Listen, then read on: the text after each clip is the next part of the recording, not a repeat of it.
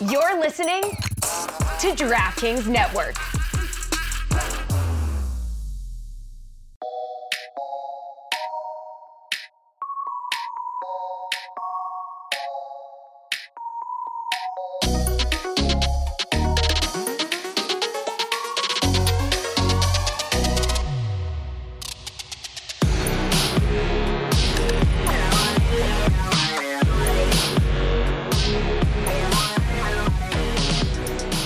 Boys and girls. Welcome to another edition of the Business of Sports with Andrew Brandt. I'm Andrew Brandt, your host. We're produced by Jack Connell. That music you hear under us is my son Sam Brandt. Just had a birthday at Boy Blue Tunes, where you can hear more of his music. We're presented, as always, by DraftKings. Special end of February, start of the combine, start of the NFL offseason. Got some other issues all for you. I just want to let you guys know that I've been doing this newsletter for three years, and I've now combined it with some other benefits that really give you an insight and perspective and differentiated content you don't get elsewhere. So I just want to make you guys aware if you want to sign up. Um, it is the Sunday 7. Go to sunday7newsletter.com. And I'm combining with say, daily videos, with a monthly webinar, with Ask Me Anythings yes, there's a small price, but boy, is it small. It's two two ninety nine a month, twenty dollars for the year just to get all my insights. So go to sunday7.com and I will uh, have you sign up. You get my newsletter, you get me as much as you want. All right, just wanted to get that out of the way. Let's start with a couple things uh, just to get you going on the NFL offseason. And I'm here. You know, this is the time of year as I talked about with Ross Tucker last week. It's my time to shine. So step on in. Don't be afraid. I'll take you through this offseason, starting with the NFL salary cap. Last week, late last week, I believe Friday actually, we got news of a record cap in the NFL 255 million. That is a major increase from 223, 2023 cap, which was 224. So basically I'm getting my 220s mixed up. In the year 2003, the salary cap was 224. In the year 2024, the cap is 255. Bottom line, a 30 million plus increase and a 13.4% increase. Now, it's a great thing. Everyone's talking about it. What a rise. Um, what an amazing deal for players, and teams can be more flexible, et cetera, et cetera. Let me give you some caveats. I'm not throwing water on the increase. I think it's great. It's great that players have that. It's great that teams have more flexibility. Here are some things you need to know about that. Number one, the cap is said to be 48% of, of all league revenues. That's not true. Okay. If you multiplied 255 million times 32, that gives you 8.16 billion dollars. Okay what depending on what you read about revenues coming into the NFL, I've seen 18, 19, 20, 21 billion dollars. 8.1 billion dollars is nowhere near 48% of even 18 billion or 19 billion or certainly 20 billion. So what I'm saying is when you see 255 million and that's what teams are paying I average to their players, that's nowhere near what we hear about 48% of revenues going to the players. Why do I say that? Where's the other money going? Well, a few things. Money's coming off the top. So all this money that comes into the NFL, they just disperse it to the 32 teams. But before they do, they take their share, they take their cut.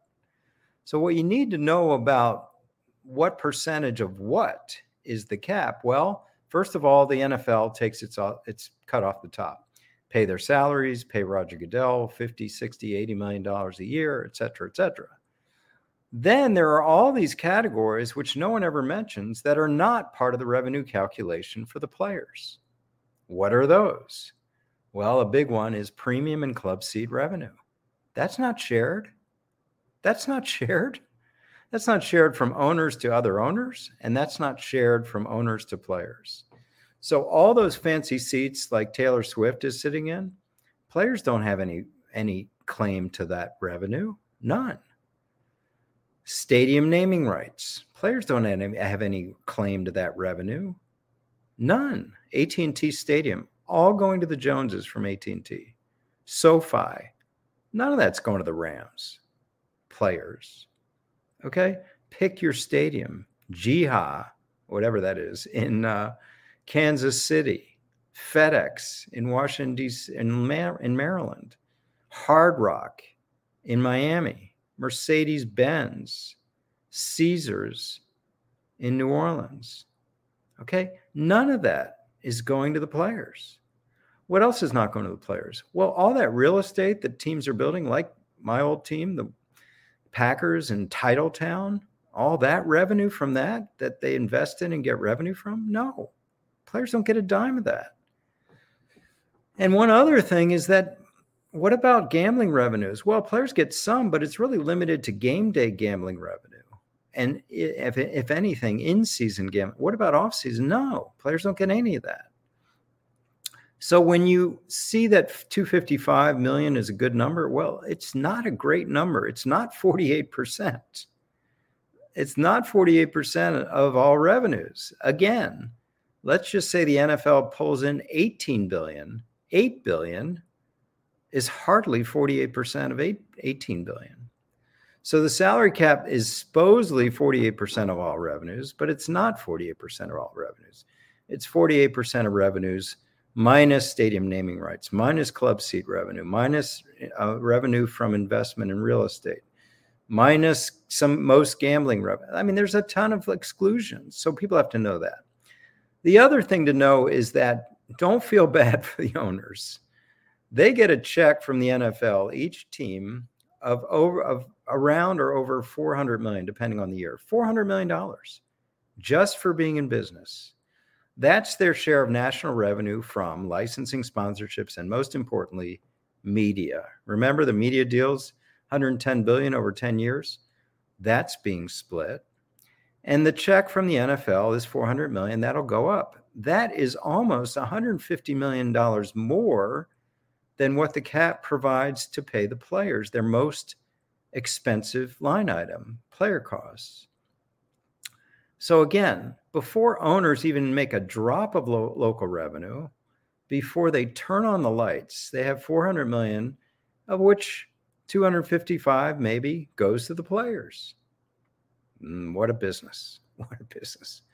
The other thing you need to know about a cap increase, and it's easier this year than other years, is that the natural maturation of contracts soaks up a lot of that increase.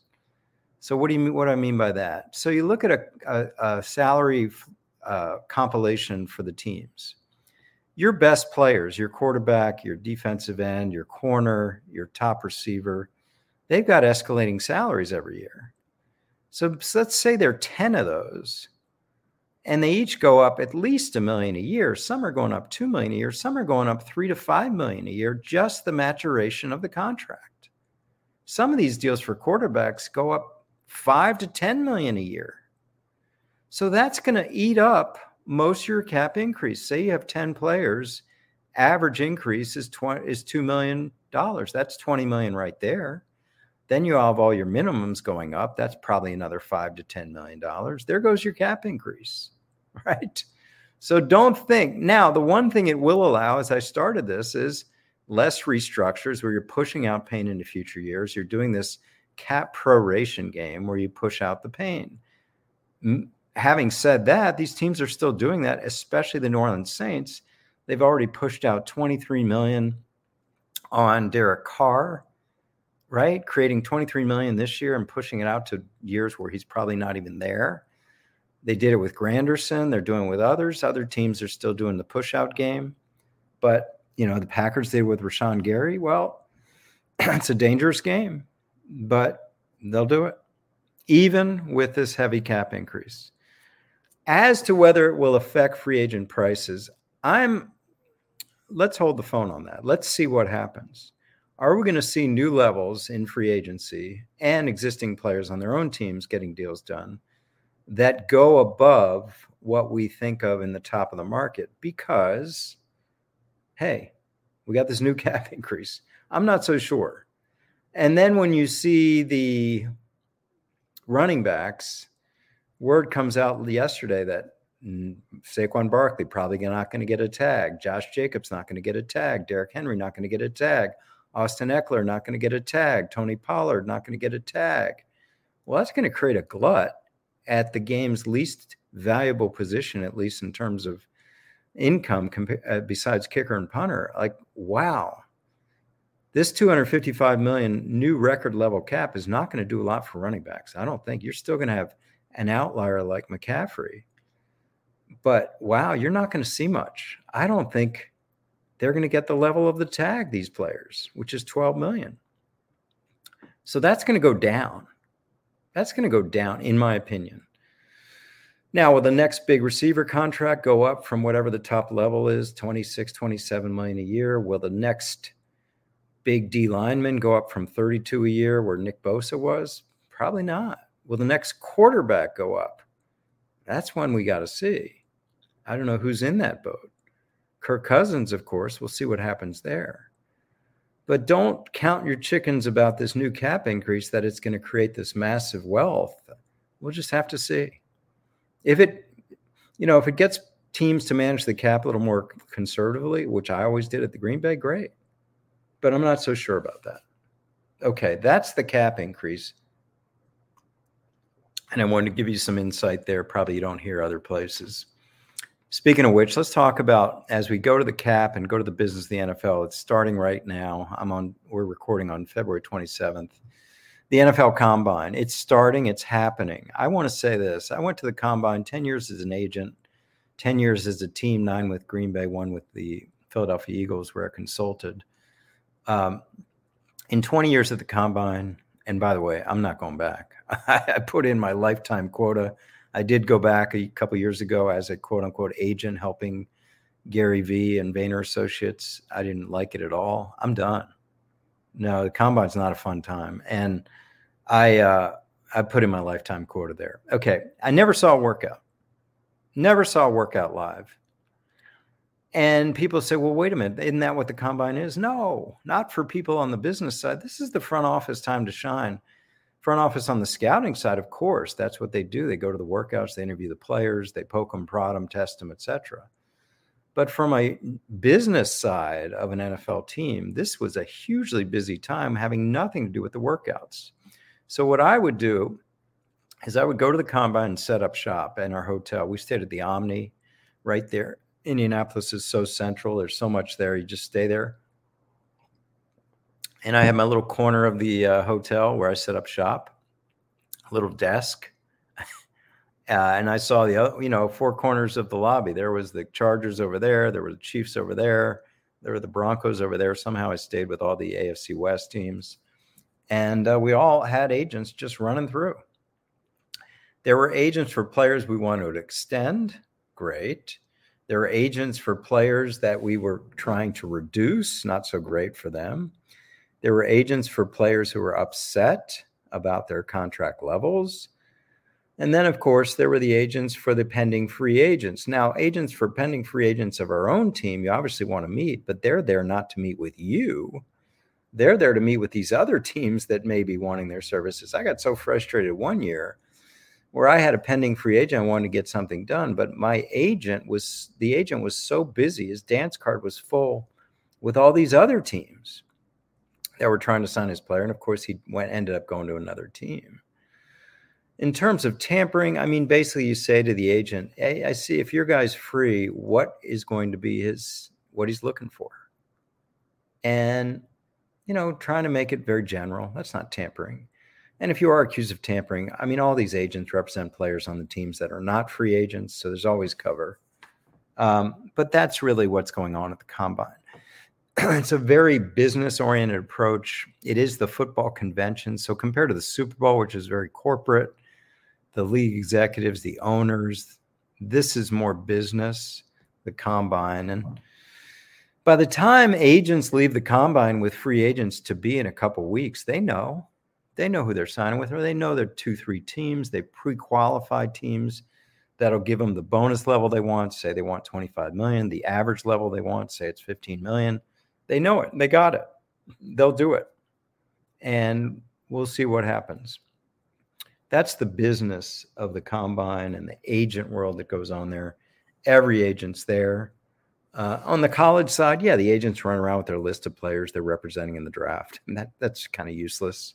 I mean, they're not going to impress upon the teams that they should draft their player, uh, but they all have their lists about who they're representing in the draft. Okay. One thing on football before I leave the area and go to a couple other sports.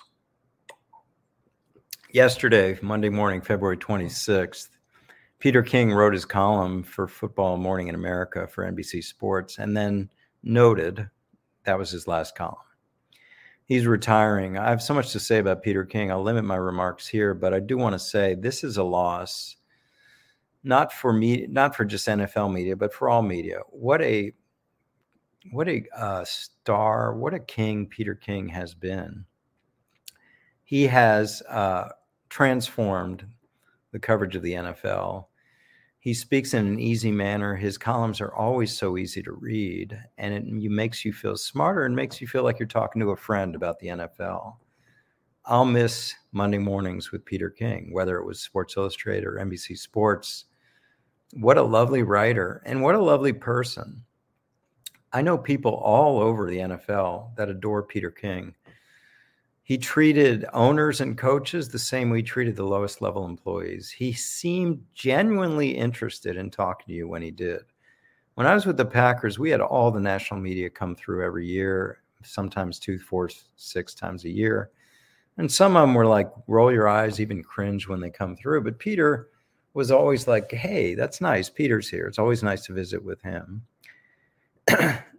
it was a pleasure to work with him. And then, of course, when I got into media after the Packers, I started writing for my own site, and then I started writing for ESPN while I was doing TV there. In 2013, Peter came to me and said, I'm starting a new fight football microsite at Sports Illustrated. They're giving me the site. It's going to be called Monday Morning Quarterback. How'd you like to write a business of football column? Well, a couple things. I had to extricate my writing from ESPN. So I had to go to ESPN and say, listen, I want to stay with you on the TV side, but on the writing side, I want to move to Sports Illustrated where I didn't say this and go to your biggest competitor and work with Peter King. And you know what? Even though my agent wouldn't even ask because he thought it'd be a definite no, I asked and they said, yeah, okay. Because they realized the value of someone there writing with Peter King and the brand association that that built. One of my career highlights is Peter King tapping me to be his guy in that band we put together in 2013. Now, 11 years later, I'm still writing columns for the MMQB, just submitted one today. And I'm the last remaining original member of the band. Peter hired and great talents and developed them and nurtured them, young talents like Jenny Vrentas, now at the New York Times, Emily Kaplan now at NFL, ESPN covering the NHL, Robert Klemko now at the Washington Post. He developed these guys. Um, so, what a prince. And just I wanted to say that about the retirement of Peter King. okay, a couple college issues I want to talk about. After we recorded last week, Electronic Arts announced the new video game coming out, college football game that has been on the shelf since 2014 based on a lawsuit by Ed O'Bannon saying, hey, you got to pay us for the name, image, likeness stuff. And cowed by that, deterred by lawsuits, EA went away. Now, with NIL legal, they came back, and here's their deal to 11,000 college football players, all 85 scholarship players on all FBS schools, they're offering this deal 600 bucks and a game, a free game on the system of your choosing.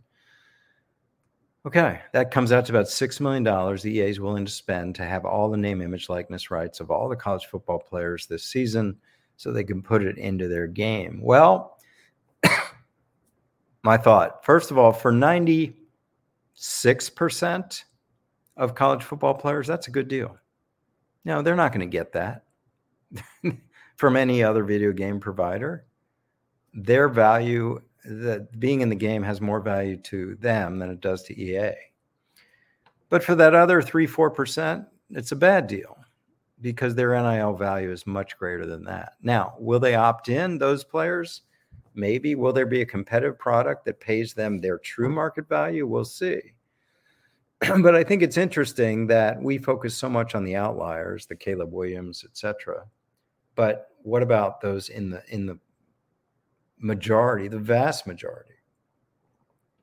Speaking of which, NIL is now any restrictions on NIL are now on life support for the moment. A suit by the attorneys general of Tennessee and Virginia on basically restricting the NCAA from any NIL from from the restricting the NCAA on basically restricting the athletes. So basically, they're saying any restrictions on NIL should be illegal. And in a preliminary injunction, the court in Tennessee agreed with them. What does that mean? That means until this case has wended its way through trial, which, by the way, the judge thinks that the attorneys general will win, there are no rules about NIL. So basically, it becomes when the transfer portal opens in April, it becomes pay for play. Now, with a couple caveats, state laws still have NIL restrictions and rules and regulations, but those A haven't been enforced and could be repealed based on this new court case. the NCAA is on its heels again. I guess what they're going to say is until this figures itself out, yeah, there are no rules. Just like that multi time transfer thing that went on earlier.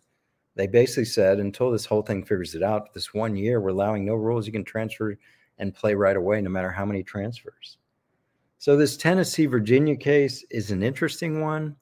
Um, yes, amateurism is under attack. The bottom line, as I've been saying throughout this, is that college athletes are not unionized. They may be after the Dartmouth case and whatever happens, but they're not. So that means they're like you and I. And they come under antitrust law rather than labor law, where where where the management is immunized by a collective bargaining agreement. So basically, any restrictions are going to be thrown out. A judge or a jury is going to look at this and say, well, why would you do this to an athlete if you're not doing it to Joe Blow or anyone? are you stopping a college music major from making however much a symphony would pay them? No. So, what we have is the courts and the lawyers winning over the NCAA, and the Hail Mary the NCAA is throwing to Congress to get an exemption, an antitrust exemption, so they're not thrown in these lawsuits. It's not Charlie Baker's fault, who's the now president of the NCAA, but it is his inheritance for decades of inertia by Mark Emmert and the NCAA and putting their head in the sand about this. Now the lawyers have won, and we'll see where it goes, but it doesn't look good. so we will have pay for play in terms of the NIL recruitment and inducement process in April. And I'm not sure what, if anything, can be done about that. Last word, and it's also on college sports. And now we move to college basketball there is a ton in the news about the court storming issue when Wake Forest beat Duke the other day, and the, the fans, students mostly, stormed the court and injured Filipowski, one of, if not Duke's best player. Okay, first there's a legal angle. Will he have a lawsuit if he's if he's hindered in the upcoming NBA draft by this? Yeah, probably against Wake, against the arena, against security, lost earnings. Sure, that's a long way off.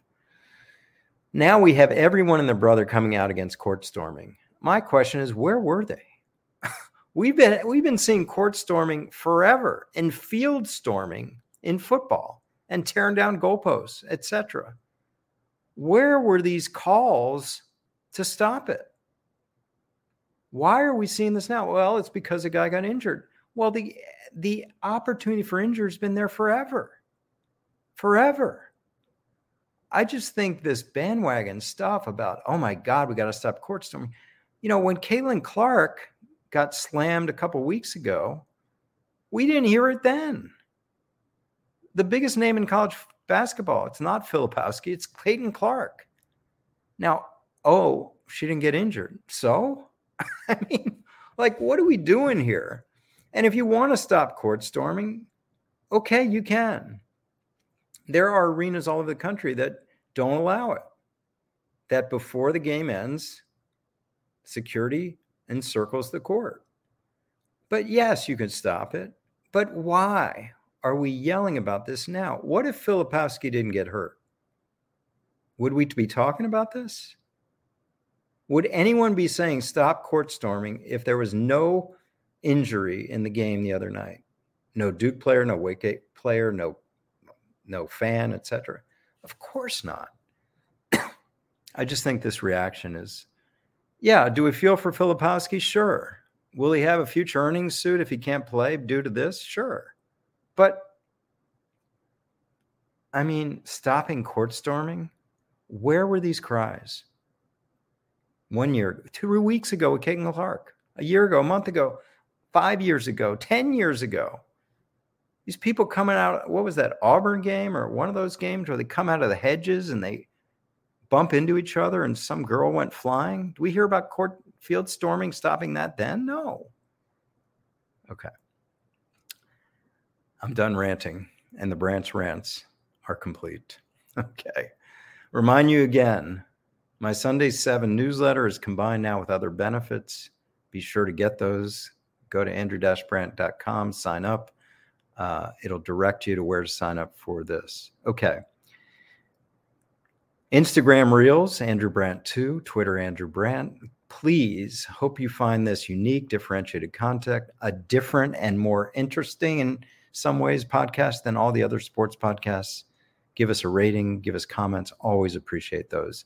Any feedback to me directly, go to andrew at andrew-brandt.com. Always appreciate that. If you want to support the podcast, andrew-brandt-20 at Venmo. Thanks for listening.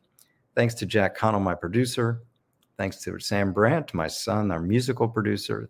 Thanks to DraftKings for the sponsorship. And thanks to you for listening and your patronage. Always appreciate it.